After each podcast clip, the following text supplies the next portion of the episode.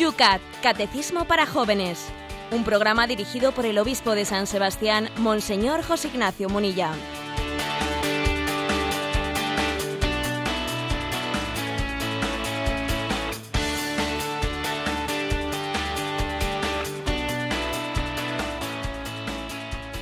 Muy buenos días a todos los que sintonizáis Radio María.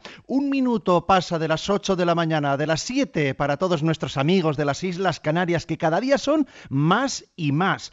Como lo estamos viendo también en ese podcast donde crece y crece el número de los suscriptores, el número de las personas que diariamente se están bajando el programa. Hoy comenzamos pidiendo perdón, sí, sí, también hay que pedir perdón y muchas veces tenemos todos que pedir perdón. Ayer por un fallo también informático, no solo no pudimos hacer el programa en directo, sino que creyendo haberlo colgado en las redes, bueno, pues hasta la noche, el programa de ayer, día 17, no pudo ser compartido. Menos mal que tenemos atentos a todos nuestros amigos que están en las redes sociales, ellos nos avisan, oye, que esto no funciona, y así entre todos hacemos Yucat, el catecismo de los jóvenes. José Ignacio, muy buenos días. Hoy tenemos un día también especial. Pues sí, día de San Lucas Evangelista. Es 18 de octubre. Eh, Lucas significa portador de luz. Y hay que decir que San Lucas es el evangelista que nace, que es, que es pagano. Eh, nació, me refiero que no era del pueblo israelita, nació en Antioquía es de cultura griega y dirigió su mensaje, a diferencia de otros evangelistas, especialmente a los, a los gentiles. Era un hombre muy educado, es el evangelista más culto, era médico, eh, era fiel discípulo de San Pablo, el cual San Pablo lo describe en, en Colosenses como eh, mi médico querido, el médico querido. Y desde su prisión de Roma, Pablo dice a su discípulo Timoteo, Lucas solo se queda conmigo. O sea que Lucas permanecía fiel al lado de Pablo cuando pintaban en bastos, como se dice. ¿eh? Y San Juan Crisóstomo dice él, incansable en el trabajo, ansioso de saber y de sufrir. Eh, Lucas no acertaba a separarse de Pablo, no acertaba a separarse de Pablo. O sea que si se dice de Pablo que era fuego, pues este debe ser un poco dinamita, me parece a mí vamos en este año de la fe, yo creo que también, igual que la JMJ en la mochila aparecía el Yucat, yo creo que para este año de la fe también podíamos meter a nuestra mochila, a nuestro bolsillo, a nuestro corazón el Evangelio, ¿verdad? Sí, es, eh, creo que este es llevar el Evangelio en el corazón, en nuestra vida, es, me parece que todo un, un, un reto. Además decir una cosa, que llevarle a San Lucas en nuestra mochila es llevarle a la Virgen María él ha sido el que nos ha escrito esos capítulos sobre, sobre la infancia de Jesucristo, sobre la concepción virginal de Jesucristo. Se suele representar a San Lucas, ¿eh? pues como, como, un novillo alado, eh, o también pintando el icono de la Virgen María. ¿eh? Se le ha, la tradición le ha proclamado como el pintor de la Virgen María, por el hecho de que en sus primeros capítulos él narra más que otros evangelistas sobre María, el pintor de la Virgen María, ¿no? Este es, también podría ser lo que es un evangelio, pintar el rostro de María en la cual descubrimos a Jesús. Pues estamos en Radio María, cuatro minutos pasan de las ocho de la mañana y sin más demora vamos a atender a todos aquellos que se acercan a través de las redes a participar también en este espacio, en este programa, en tu programa, el...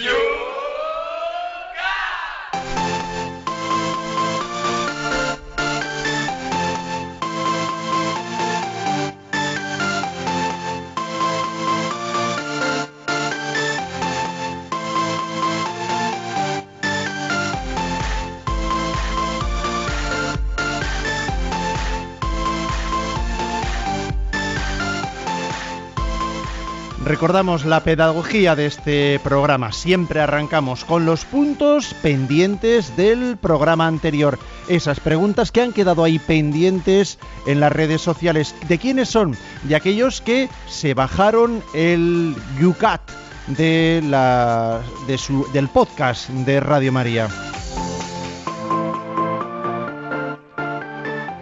Vamos, José Ignacio, con preguntas que han quedado pendientes en, esas redes sociales. incluso uno, dándonos continuidad a lo que ayer mismo, anteayer mismo comentábamos, dice, anteayer citaba usted al teólogo von Baltasar en su libro Solo el amor es digno de fe. En este mismo libro dice una frase, creer es amar, amar absolutamente, y esto como fin y sin que exista nada detrás. Por favor, ¿puede explicarme en sus palabras ese y sin que exista nada detrás, nos escribe Lourdes desde Orihuela, Alicante. Bueno, yo entiendo, entiendo la expresión creer sin que exista nada detrás. Vamos a ver, eh, hay que comprender, claro, uno podía interpretar mal esa frase como diciendo eh, no creo en nada, no hay nada detrás. Obviamente no se refiere a eso, ¿no?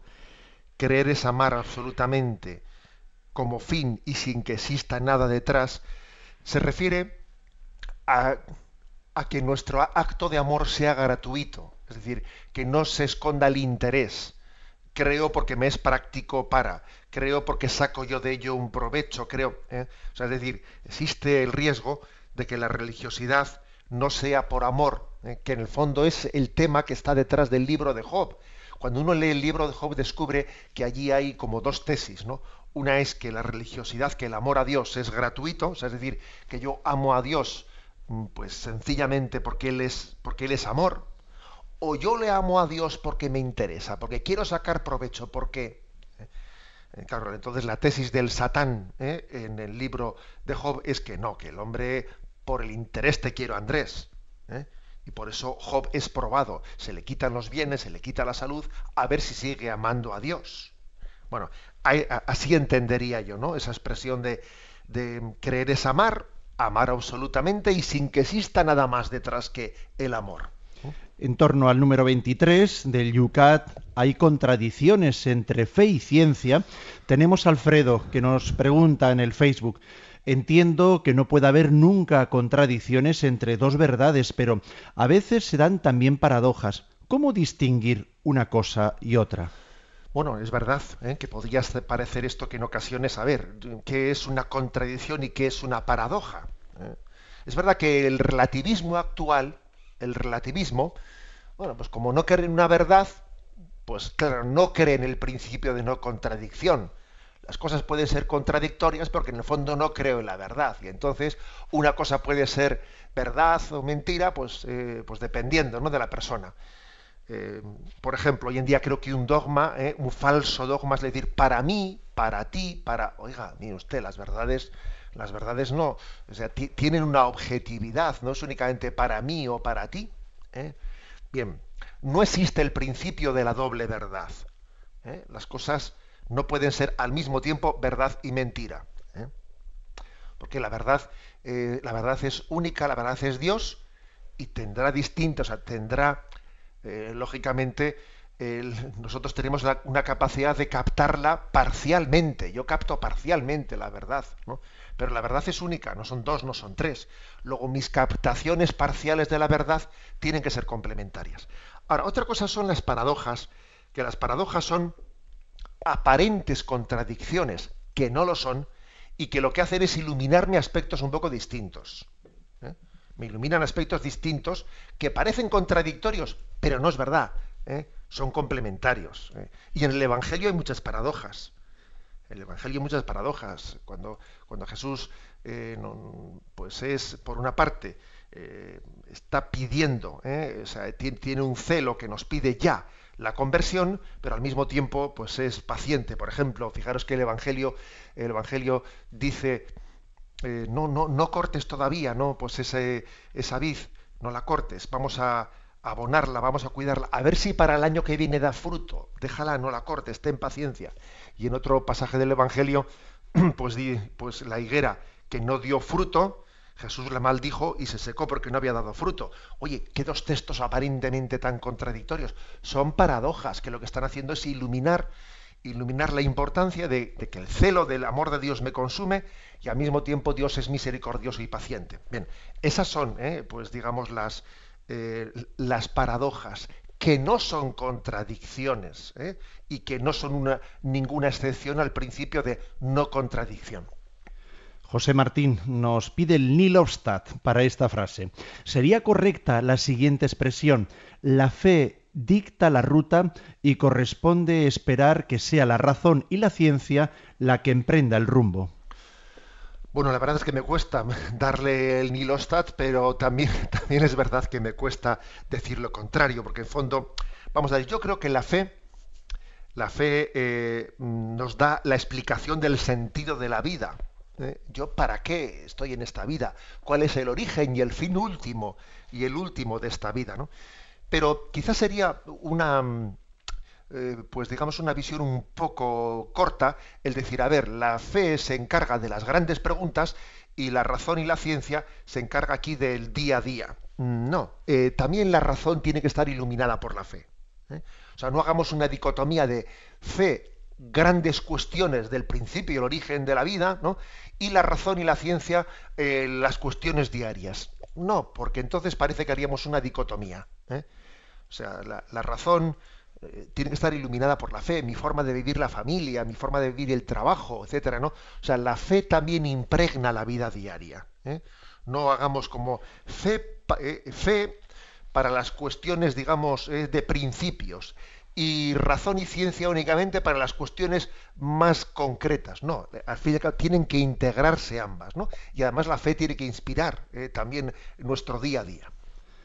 En el número 24 del Yucat, que el, título, la pregunta era, ¿qué tiene que ver mi fe con la Iglesia? José Javier, eh, desde Albacete, nos hace un interesante planteamiento. Dice, actualmente estoy buscando trabajo y parte de esa búsqueda se centra en el extranjero. Me preocupa acabar en un país donde la fe católica sea minoritaria o ni siquiera esté, ya que de por sí es duro abandonar tu país con el desarraigo cultural, familiar y social que supone. Perder la posibilidad de la confesión, de la celebración de la Eucaristía, sería todo un drama. No sé si podría decirnos una palabra a tantos jóvenes que estamos hoy en día en esta situación similar.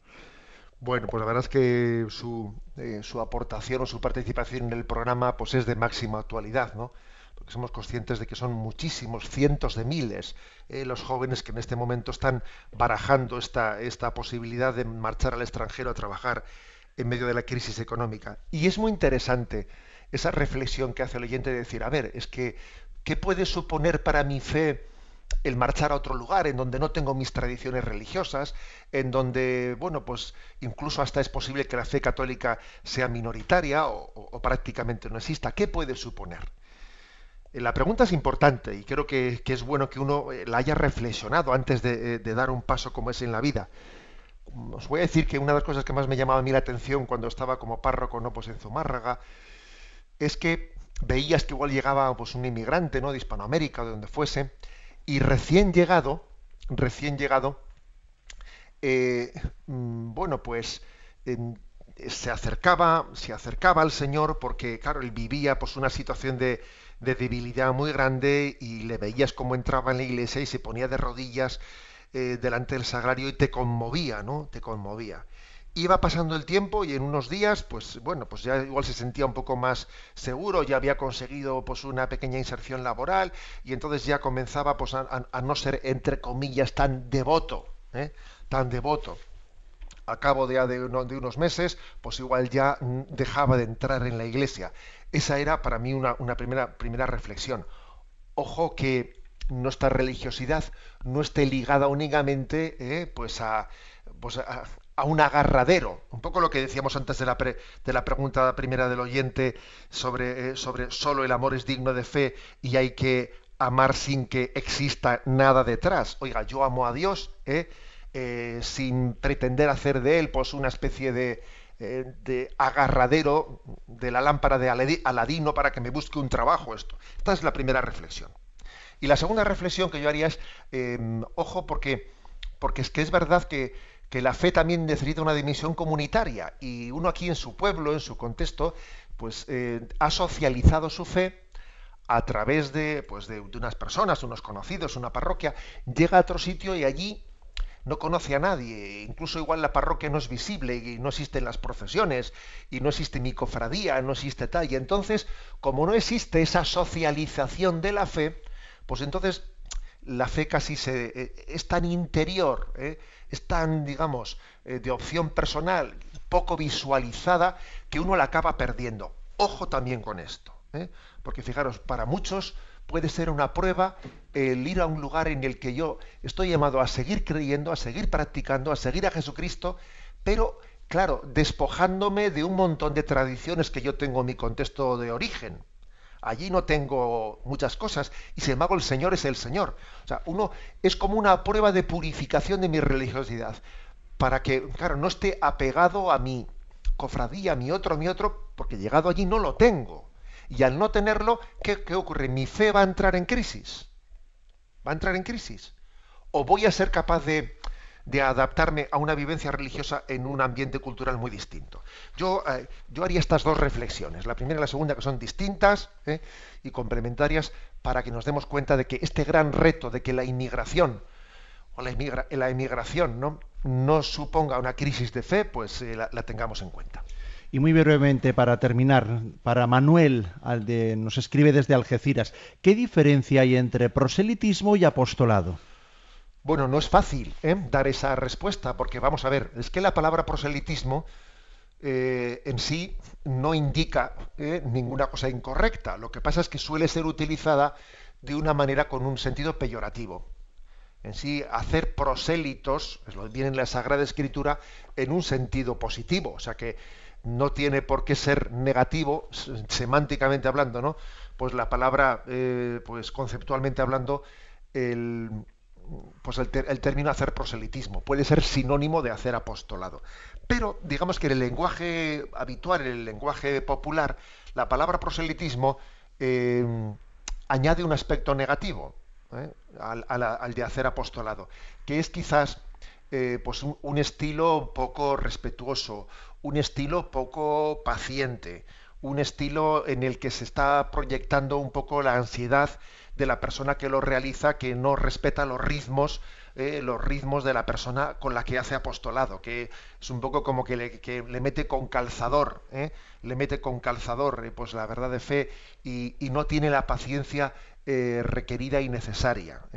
Bueno, una cierta, digamos que más que proponer es imponer, imponer la fe. En ese sentido popular habría que decir eh, tenemos que ser apóstoles y no tanto proselitistas, aunque como digo, en sí eh, la palabra proselitismo no, no tiene, no conlleva eh, pues conceptualmente el sentido negativo. En clave de humor, ¿verdad? El vídeo que se ha preparado para el próximo Congreso de Pastoral Juvenil, algún anguiño también hace en este aspecto. No tenemos tiempo para más, se nos va el tiempo, pero seguimos y empezamos con el primer tema del día de hoy.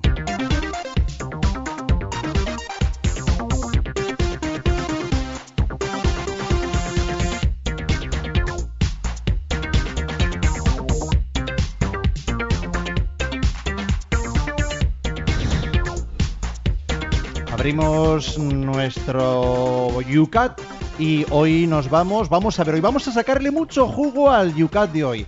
Vamos a caminar por el con el siguiente apartado, la profesión de fe cristiana.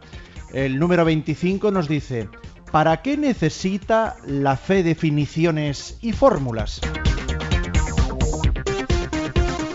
Vamos a ver, la respuesta es la siguiente. En la fe no se trata de palabras vacías, sino de una realidad. A lo largo del tiempo se condensaron en la Iglesia fórmulas de la fe, con cuya ayuda contemplamos, expresamos, aprendemos, transmitimos, celebramos y vivimos esa realidad. Sin fórmulas, sin fórmulas fijas, el contenido de la fe se disuelve.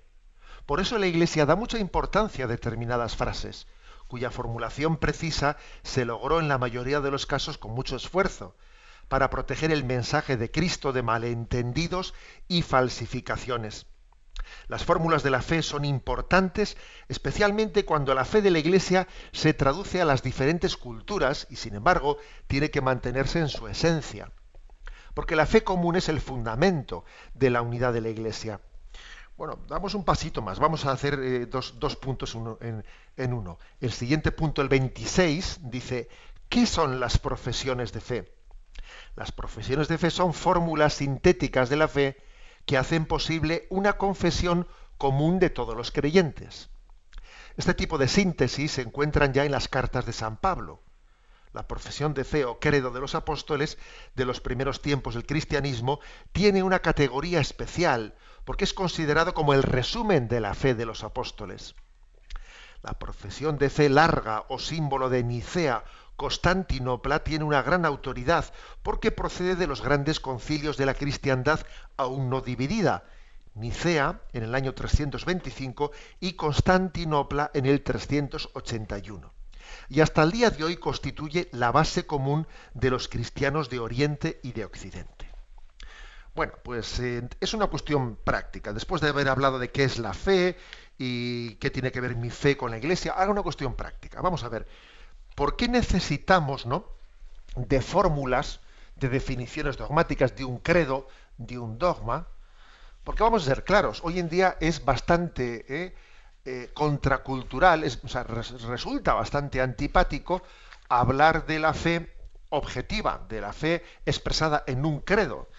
La palabra dogma incluso, hemos llegado a que la palabra dogma sea eh, lo más, digamos, políticamente incorrecto, una persona dogmática, una persona. O sea, es curioso, el dogma que es pues un don de Dios a la Iglesia para, para, confesar la fe y para preservarla de errores, con el paso del tiempo ha pasado a ser un término antipático donde los haya.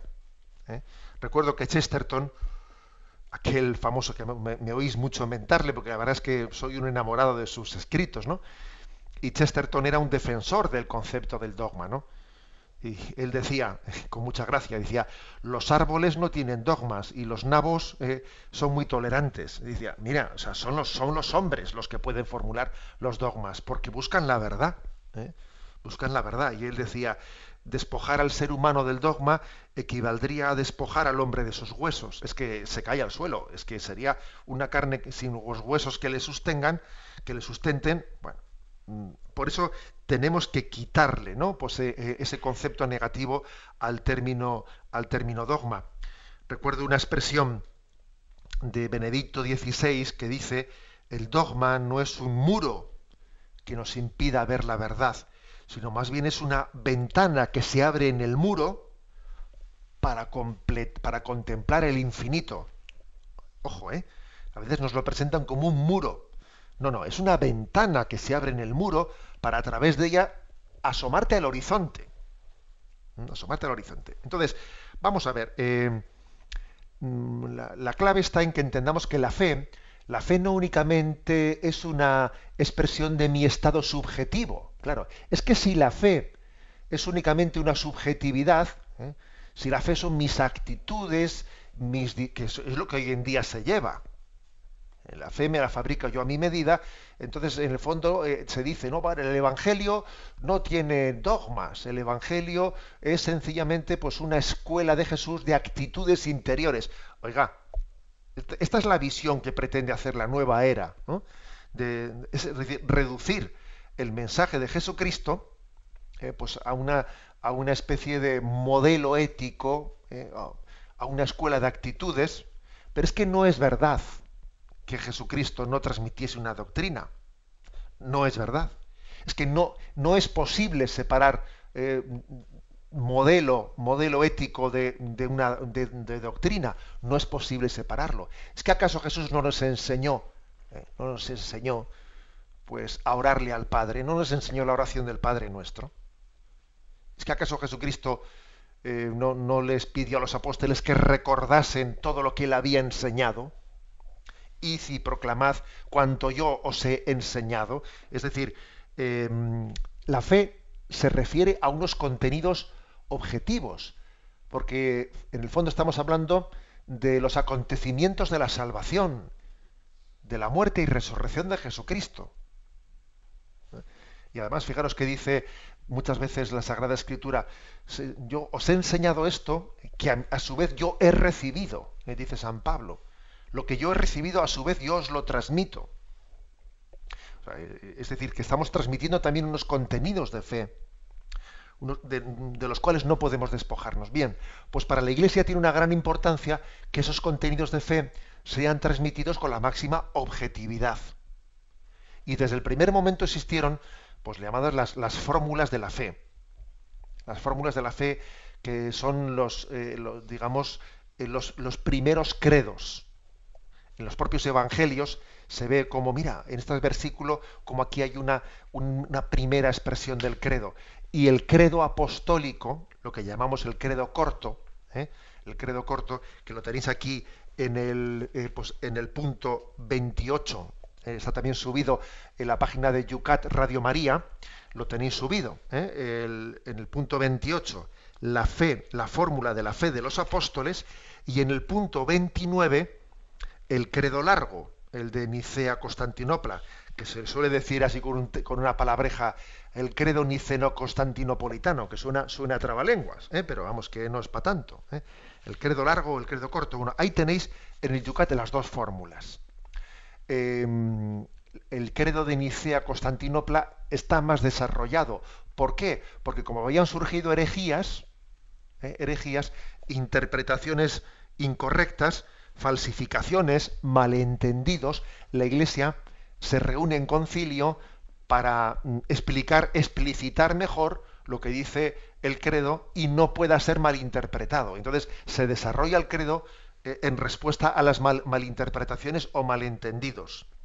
Dios de Dios, luz de luz, Dios verdadero de Dios verdadero, engendrado, no creado, de la misma naturaleza del Padre. Con esto, por ejemplo, se estaba respondiendo a Arrio, ¿eh? Arrio que negaba la, divinidad de Jesucristo. Es decir, el credo se va explicitando en la medida en que la historia, en, la, historia, la Iglesia va siendo madre y maestra, madre y maestra que, hace su catequesis, su pedagogía, en ese salir en socorro de la fe atribulada de sus hijos.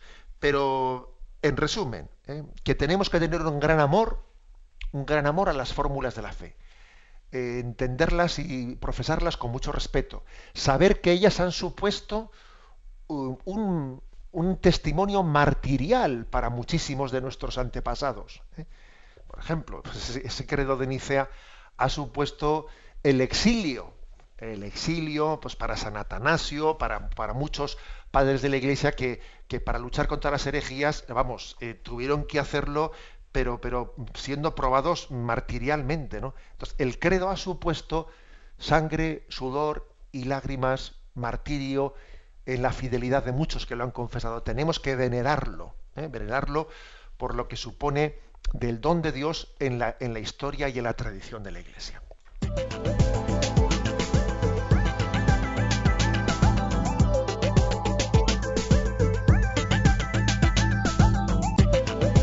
tal como nos decía José Ignacio, los tenéis ahí, los dos, los hemos subido al Facebook para que los podáis compartir también, que conozcan vuestros amigos la fe de la Iglesia.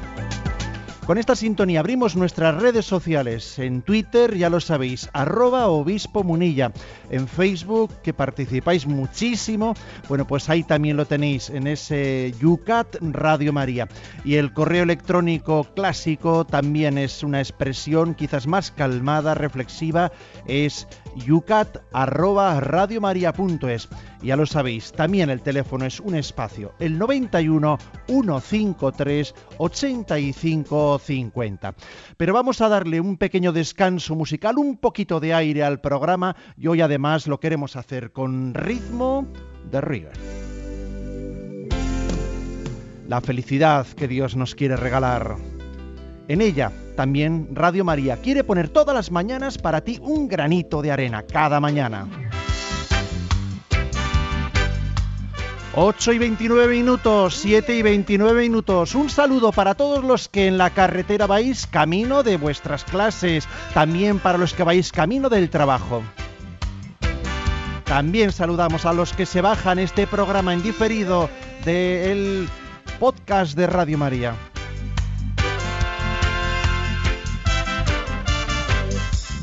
Mi vida es hermosa porque existes tú.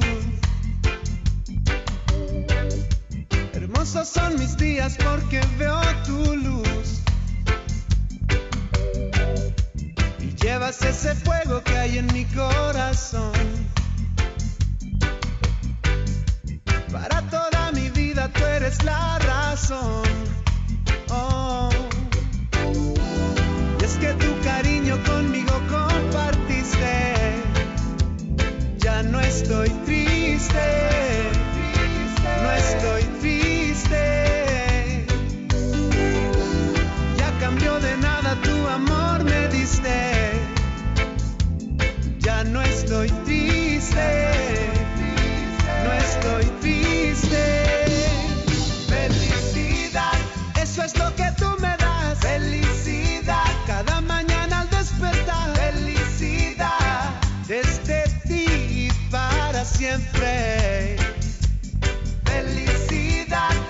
es lo que tú me das. Felicidad, cada mañana al despertar. Felicidad, desde ti y para siempre. Los pajaritos cantan al verte sonreír. Y es que tu amor al mundo logras transmitir. Y aunque siento dolor por quienes no están más, sola presencia todo quedó atrás. Por siempre junto a ti un día tú me dijiste, y ya no estoy triste, no estoy triste. Y es que me enseñaste que el amor existe. Ya no estoy triste.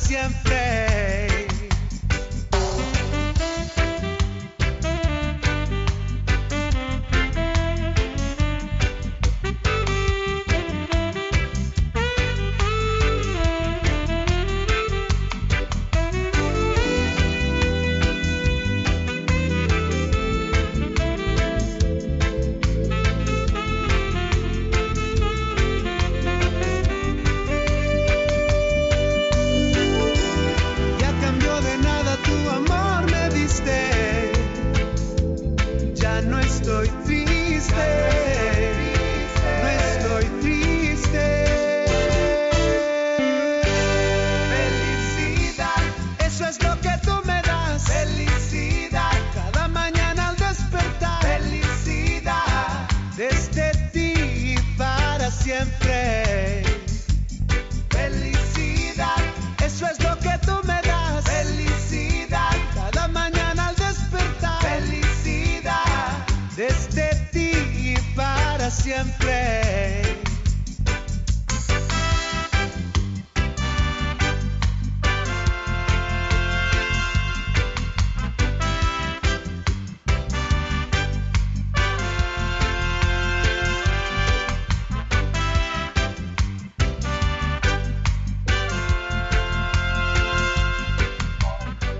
Qué maravilla levantarnos cada mañana y poder también así compartir nuestra felicidad aquí en YUCAT, el Catecismo de los Jóvenes. 8 y 34 minutos, 7 y 34 minutos en las Islas Canarias. Continuamos ya participando en el YUCAT con vuestras aportaciones en las redes sociales. Vamos adelante, José Ignacio, porque vamos a ver, nos vamos hasta Valencia. Allí Pablo Arias, uno de los eh, jóvenes más activos que tenemos aquí en el Yucat, nos plantea, ¿es necesario dar definición a la fe? ¿No sería mejor actuar con fe y creer y vivir el Evangelio, que es el camino para la salvación? Vamos a ver, es muy importante que entendamos que el ser humano es una unidad interior, es una unidad de entendimiento y voluntad.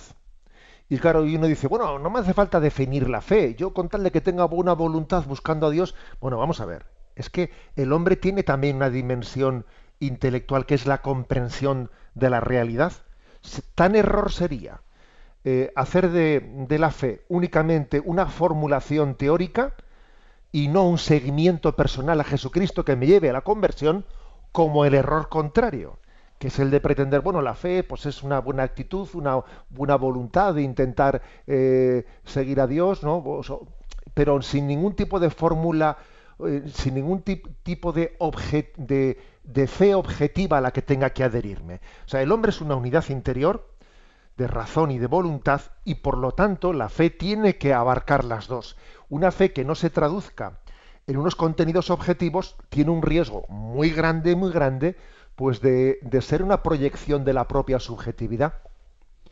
También amplía la pregunta en el punto siguiente, ¿cómo profesar la fe correctamente en los tiempos que corren, tiempos de agitación y desesperanza? ¿Qué podemos hacer realmente los cristianos? Yo creo que, ¿eh? que es muy clave el que nuestra profesión de fe pues no sea eh, aislada. ¿eh? Creemos de una manera conjuntada, en comunión. ¿eh? No, aquí hay una cita de Basilio de Seleucia del siglo XV, perdón, del siglo V, y fijaros hace 1500 años, que es lo que decía. ¿eh? Dice, viene aquí en el Yucat, ¿eh? en, uno de estos márgenes. Ningún hombre vive solo, ningún hombre cree solo. Dios nos da su palabra y al hablar nos convoca, crea una comunidad, su pueblo, su iglesia. Después de la partida de Jesús, la iglesia es el signo de su presencia en el mundo. Por eso eh, es muy importante ¿no? esa profesión de fe comunitaria y ese seguimiento comunitario de Jesucristo, a, Jesucristo. Repito esta frase que tiene 1500 años ¿eh? y tiene plena actualidad. Ningún hombre vive solo ningún hombre cree solo. José Ignacio nos plantea también en el teléfono 91 153 85 50 una oyente nos dice, ¿qué es eso de engendrado, no creado? Acaba de leer el credo que le hemos compartido en el Facebook. Bueno, claro, si entrásemos a responder esto ahora con profusión, aquí eh, en el punto 28 y 29 vienen los dos credos enteros, pero lógicamente luego el Yucat va a empezar a desgranarlo. ¿Eh? Por eso, lógicamente, aquí nos limitamos a decir que están las dos fórmulas recogidas y ya se empezarán a desgranar poco a poco. Pero bueno, pero tampoco nos vamos a escaquear de la pregunta, aunque sea mínimamente. Engendrado, no creado. Eh, pues eso quiere decir lo siguiente. Me acuerdo que hice referencia aquí no, aquí no, creo que a veces uno se lía que he dicho dónde, ¿no? En ese librito de Creo pero aumenta mi fe, eh, yo he contado una anécdota una anécdota que el día de Navidad, pues hace ya bastantes años estaba yo pues con la misa, con los niños delante, y en el, en el momento de la homilía le pregunté a los niños, ¿dónde estaba Jesús antes de nacer en Belén? Y entonces una niña dijo, eh, pues en la tripa de María. Y yo le dije, hombre, muy bien, pero, pero antes de estar en la tripa de María, ¿dónde estaba? Y la niña respondió, pues con el papá Dios y con la paloma santa. ¿Eh? Dijo, con el papá Dios y con la paloma santa. Y yo dije, madre mía, esta niña tiene una buena catequista. ¿eh? Tiene una buena catequista. Ahora, esto significa engendrado, no creado. Es decir, que aunque la naturaleza humana de Jesucristo ha sido creada, ¿eh? ha comenzado a existir en las entrañas de la Virgen María, la naturaleza divina no ha comenzado a existir en el tiempo, sino desde toda la eternidad ha sido engendrado por el Padre. O sea, no, no, ha sido creado. Ese fue el error de Arrio. ¿eh? El arrianismo es pensar que Jesucristo comenzó a existir en el tiempo en cuanto Dios, no, y en cuanto Dios es eterno. Comenzó a existir la humanidad de Jesucristo, pero la naturaleza divina de Jesucristo era eterna desde toda la eternidad. A eso se refiere engendrado, no creado. Desde toda la eternidad el Padre ha engendrado al Hijo y el Hijo ha sido engendrado por el Padre una paraguaya desde Baracaldo al, no ha entendido bien el ejemplo que has puesto y vamos a tranquilizarla. Dice, soy inmigrante, qué pena el concepto que tenéis de nosotros, me refiero acerca de la fe. Estamos muchos que nunca dejamos al lado nuestra fe, nuestras oraciones, las liturgias. Así pasamos muchas, aquí pasamos muchas humillaciones, pero no esperaba también que eso en vosotros, me refiero a generalizar a todo lo que escucho en estos programas. A ver, yo creo que tenemos que tener capacidad de escuchar las cosas sin, sin sentirnos que nadie nos haya metido el dedo en el ojo, así personalmente. Cuando hablamos de que existen riesgos, ¿eh? pues es que esos riesgos, esos riesgos son, son reales, ¿no? Pero obviamente, ¿cómo todo el mundo va a caer en esos riesgos? ¿eh? Por ejemplo, yo recuerdo haber sido párroco mm, allí en Zumárraga de una parroquia con fieles de muchísimas provincias de, de España, pues de unas 38 provincias, ¿no?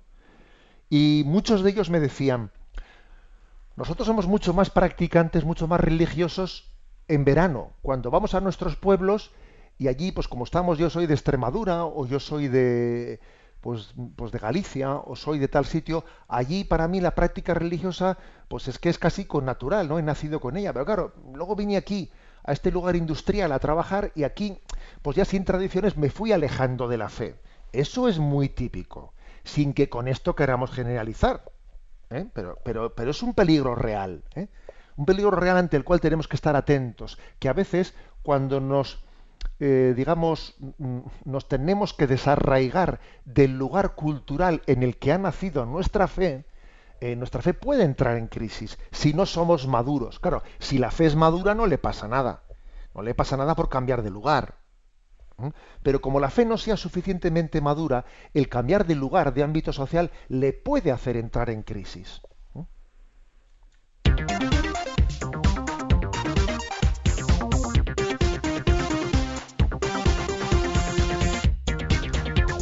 Continuamos adelante en el UCAT, porque tenemos que plantear hoy un tercer punto. Nos vamos al punto 27.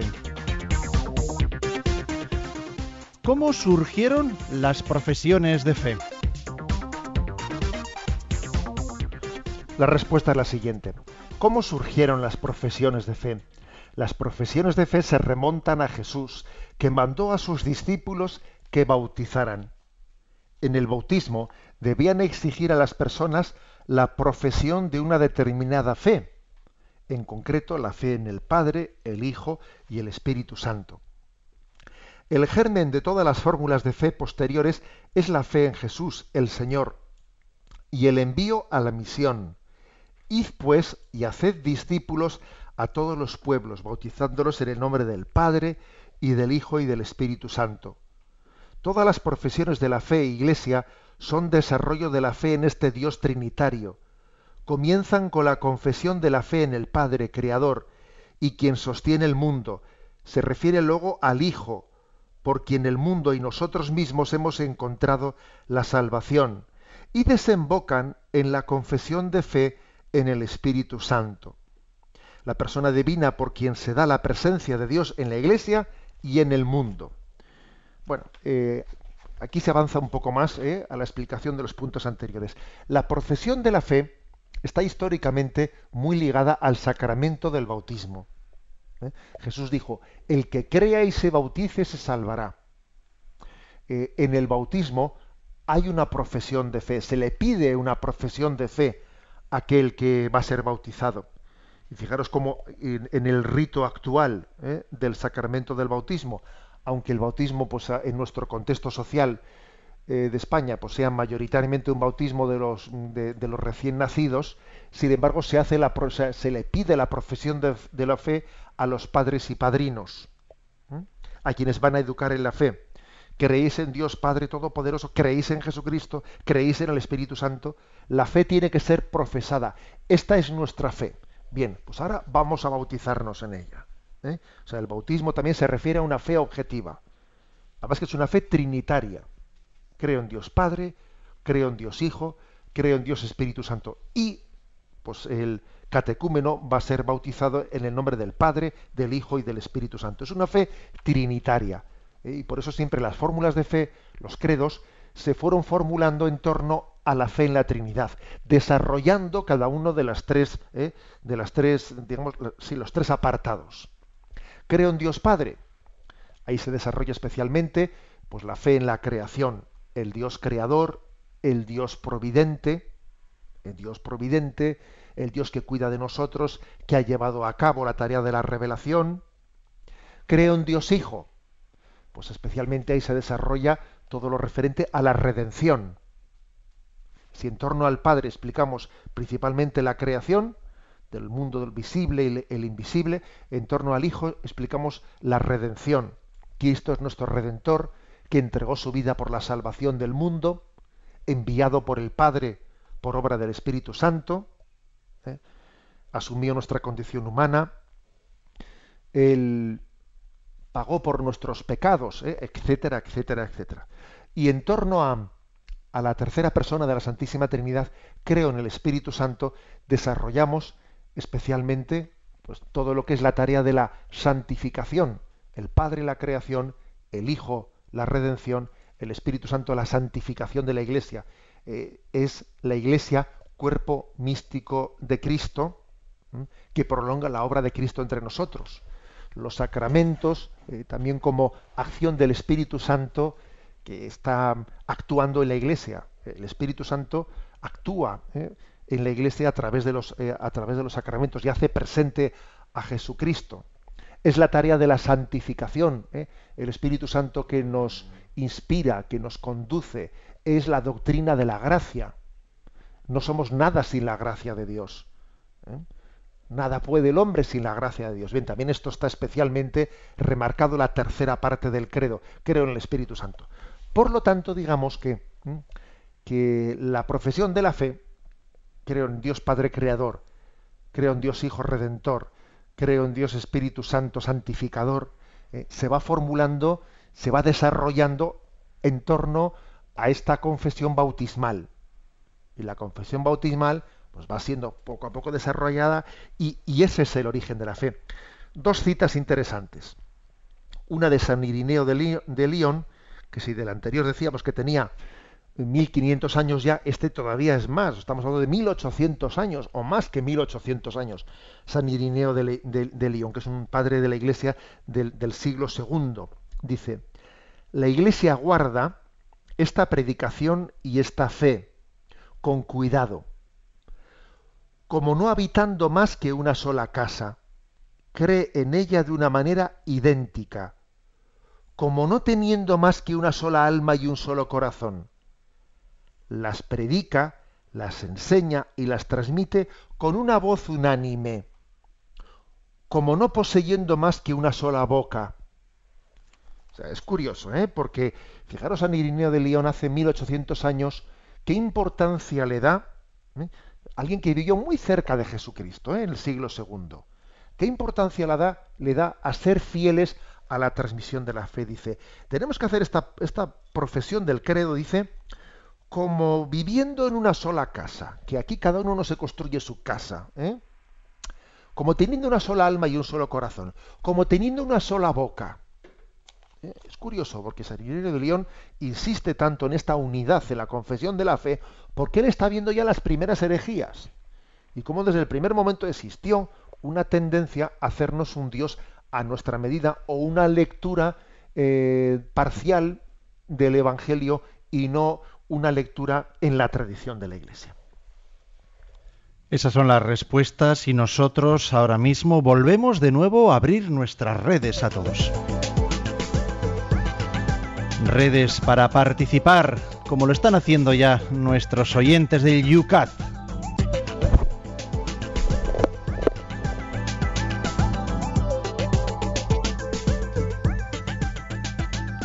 Vamos a meternos adelante, José Ignacio, sin perder un minuto, porque tenemos poco tiempo y nuestros oyentes son verdaderamente activos en Facebook, en ese Yucat, arroba, perdón, en el Yucat Radio María y también en el Twitter, Obispo Munilla. Vamos a ver, eh, nos plantea un correo un poquito en, en un post que nos ha abierto Enrique desde Murcia, sí, firma Murcia. Es un poco largo, pero vamos a intentar a ver si soy capaz de sintetizarlo. Se ve que ha tenido experiencias negativas, ha querido plantear en este año de la fe pues iniciativas en su parroquia, no han sido aceptadas y bueno, pues el hombre un poquito está, un poquito quemado, vamos a decirlo así. Entonces él plantea, bueno, ¿qué va a pasar entonces con este año de la fe, con este sínodo de nueva evangelización? Agradece el servicio que presta Radio María eh, con este y otros programas, pero él dice si no hay que poner más iniciativas en este año de la fe en nuestras parroquias.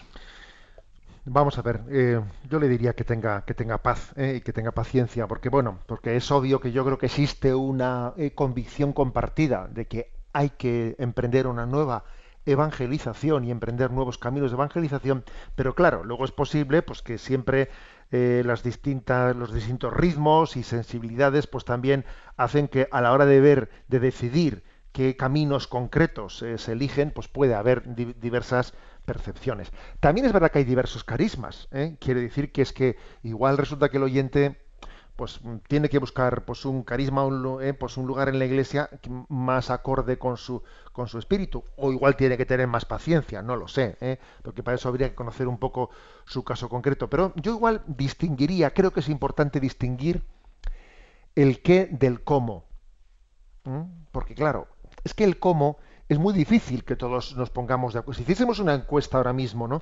Una encuesta entre todos los oyentes. A ver, ¿usted por dónde, eh, por dónde empezaría? ¿Por dónde emprendería? ¿Cuál cree que es usted la prioridad que hay que abordar ahora mismo en la iglesia? Madre mía, seguro que tendríamos tal, ¿eh? Pues tal elenco de cosas que sería difícil hacer una síntesis. Ahora mismo se está desarrollando, se está desarrollando el sínodo en Roma y me decía, ¿no? Hace poco uno de los padres conciliares que el gran reto es cómo unificar ¿eh? porque todos los padres conciliares hacen aportaciones, hacen aportaciones, pero claro, luego el gran reto es el hilo conductor. ¿eh? Entonces hay, que dar también un voto de confianza ¿eh? a la Madre Iglesia a la hora de ver cómo se lleva, cómo se conjugan cosas que son inspiraciones de unos y de otros, pero claro, que si como somos cada uno hijo de nuestro padre y de nuestra madre, conjugar las cosas es complicado. Entonces yo distinguiría el qué del cómo. En Twitter, arroba obispo munilla, espe nos escribe, la gente pretende hacerse la religión a su medida. ¿Tener relaciones con un divorciado está permitido por la Iglesia Católica?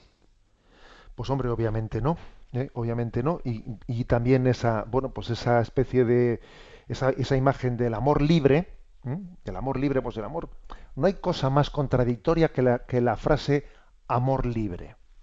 ¿Por qué digo que es contradictoria? Eso lo decía también el famoso Chesterton, perdonad que sea tan reiterativo. Decía eh, en la expresión amor libre es totalmente contradictoria, porque lo propio, lo original, de, lo específico del amor es atarse. Entonces, el amor, el amor se ata, el amor se compromete. Entonces, claro, decir que el amor libre, oiga, pues es que es un poco eh, contradictorio. Por eso decir, bueno, pues yo ahora me, me, junto con un divorciado, eh, vamos a ver, eh, esa persona está, mientras que no se diga lo contrario, tiene una mujer. Y el hecho de que un, un, jura, un tribunal haya dicho, ¿no? O un juez haya dictado un divorcio, bueno, pues eso es un papel de un juez, pero ante Dios no tiene valor. Por lo tanto, eh, es muy importante ¿no? que la fe se traduzca en fidelidad. Y ojo, la fidelidad no es posible sin la cruz. ¿eh? O sea que yo diría fe, fidelidad, la cruz de Cristo. Paloma de San Sebastián nos hace una pregunta, pero creo que es interesante no en tanto a lo que el punto en concreto, sino a lo que ella le preocupa. Dice, ¿Por qué en el credo largo se dice engendrado no creado, de la misma naturaleza que el Padre, y en el corto no? En cambio, no dice creer en la comunión de los santos, eh, que sí dice el otro. Bueno, vamos a ver, los credos han explicitado y han desarrollado aquello que corría el riesgo de estar siendo negado ¿eh? por distintas herejías. Y también entendamos una cosa, una nueva profesión del credo no deroga la anterior, ¿eh? no la deroga, ¿eh? sino que, eh, digamos, todavía la explicita más, pero no queda derogada la anterior. Nunca queda derogado un credo, nunca.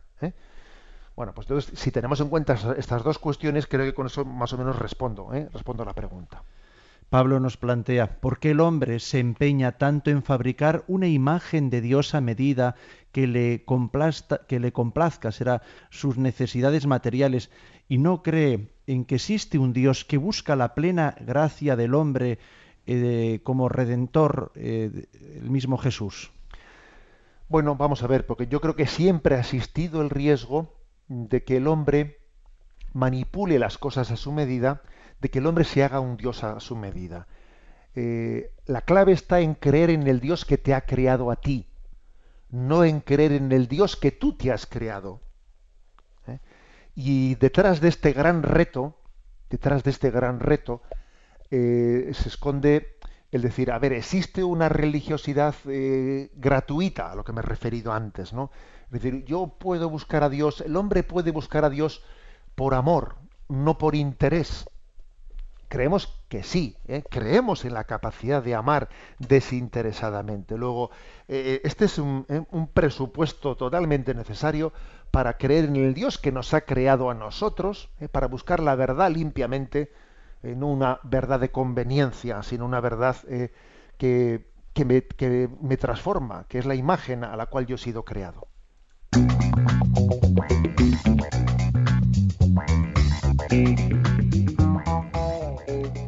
No tenemos tiempo para más. Eh, vamos a apuntar el próximo punto. Hemos dejado ya, ¿verdad? Los dos siguientes puntos han quedado ahí para que los compartan. Ya estoy leyendo comentarios, cómo lo están haciendo en sus blogs, etcétera, en este año de la fe. Esas dos formulaciones del credo, como decíamos aquí, se ha quedado así con el corto y el largo. Bueno, pues que las compartáis y también hacer de ello, como comenta también en las redes sociales una de nuestras oyentes, a rezarlo todos los días, hacer también de ese credo nuestra meditación. José Ignacio, punto para la semana que. para mañana, que digo yo la semana que viene. Para mañana, si Dios quiere, explicamos el punto 30 y el 31. El 30 y el 31. El primero es ¿por qué creemos en un solo Dios? Y el segundo, ¿por qué revela Dios su nombre? Y antes de irnos, José Ignacio, una palabrita. Ayer tenías una rueda de prensa en la conferencia episcopal en torno a ese próximo Congreso de Pastoral Juvenil. Bueno, también aquí queremos saber algo, cómo van esos preparativos. Bueno, la verdad es que Radio María ha dado eh, pues una información muy profusa en sus informativos, etcétera, y lo va a retransmitir. Pero decir que sí, que pues, hemos comenzado un lanzamiento, pues digamos, más público, más ante los medios de comunicación, que el Congreso va a ser del día 1 al 4 de noviembre. También vosotros daréis testimonio, ese es el lema del Congreso. Están llamados dos, unos 2.000 participantes, 2.000 congresistas, representantes de todos los movimientos y delegaciones de juventud, y le pido a todos los oyentes pues que lo sigan y que lo encomienden. Sobre todo, sobre todo creo que sería muy hermoso que os acerquéis a ver el vídeo, ¿eh? el vídeo precongresual. Son unos 20 minutos muy interesantes que se han preparado para este congreso. Creo que lo está por ahí colgado, ¿no, Esteban? Lo tenemos en la página principal de Radio María, www.radiomaria.es. El vídeo, el único vídeo que tenemos en portada, es el del Congreso de los Jóvenes. Pues bien, me despido con la bendición de Dios Todopoderoso, Padre, Hijo y Espíritu Santo, descienda sobre vosotros. Alabado sea Jesucristo. Con esa bendición nos despedimos y os recordamos también que este programa Yucat lo haremos en ese congreso en directo a las 8 de la mañana desde Valencia, con todos los que allí también, creo que en el hall del obispado, queráis participar. Que Dios os bendiga. Buen día de San Lucas.